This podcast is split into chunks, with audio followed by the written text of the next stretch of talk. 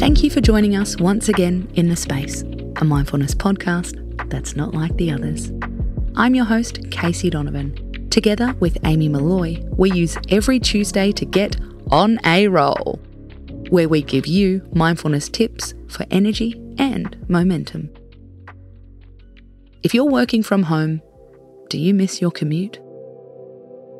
We're not talking about your crowded, sweaty bus ride.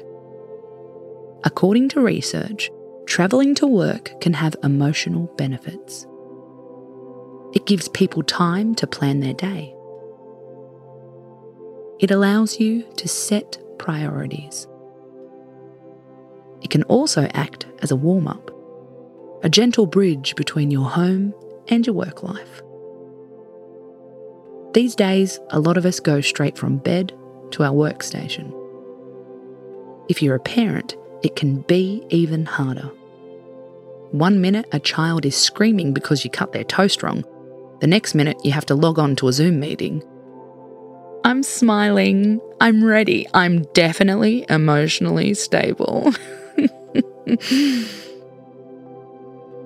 good news is you can ease that transition. You don't have to leave the house to do it either. We're calling it the emotional commute. A three step process to go from bed to business or parenting to professional. Step one walk around your home. Don't worry about how it looks. Take a slow walk around your house or apartment. Focus on really feeling your movement. With every step, really plant your foot on the floor. If you want to add some joy, then add in some humour. How often do you skip as an adult? We highly recommend it. Give a little skip as you go to your desk. It's ridiculous, but it's an instant mood booster. Step 2 Announce the switch. Say it in the air. I'm going to work now.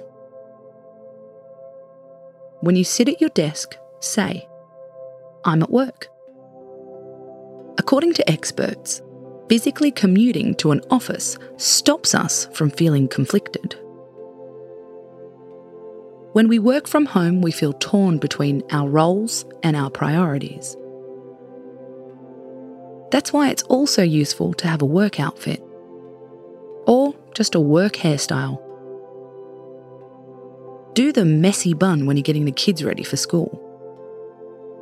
Put your hair down when you're in work mode. It's like Superman taking off his glasses.